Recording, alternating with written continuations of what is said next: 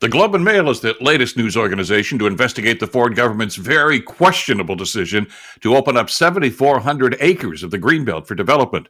The Toronto Star and the Narwhal had previously done a joint investigation that uncovered this shady flip flop by the government. Now, according to the Globe and Mail story, between 2018 and 2021, the Premier and the Municipal Affairs and Housing Minister promised some 18 times that they would not touch the Greenbelt. Yet they did it anyway. Now, we're supposed to believe that it's just coincidence that the land chopped out of the Greenbelt is owned by developers who had made significant donations to the Ford reelection campaign. And we're supposed to believe that those developers had no idea that Ford was going to carve up the Greenbelt. But the Globe and Mail investigations reveals that some of those developers actually started buying land up in the Greenbelt just after Ford got elected in 2018.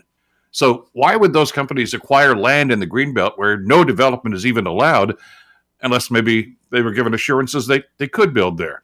I mean, the timeline for these transactions is suspicious, to say the least. The opposition parties are asking the ethics commissioner and the auditor general to look into the matter, even some suggestions that the OPP should investigate. It's odd, really, isn't it, when you look at what's going on here?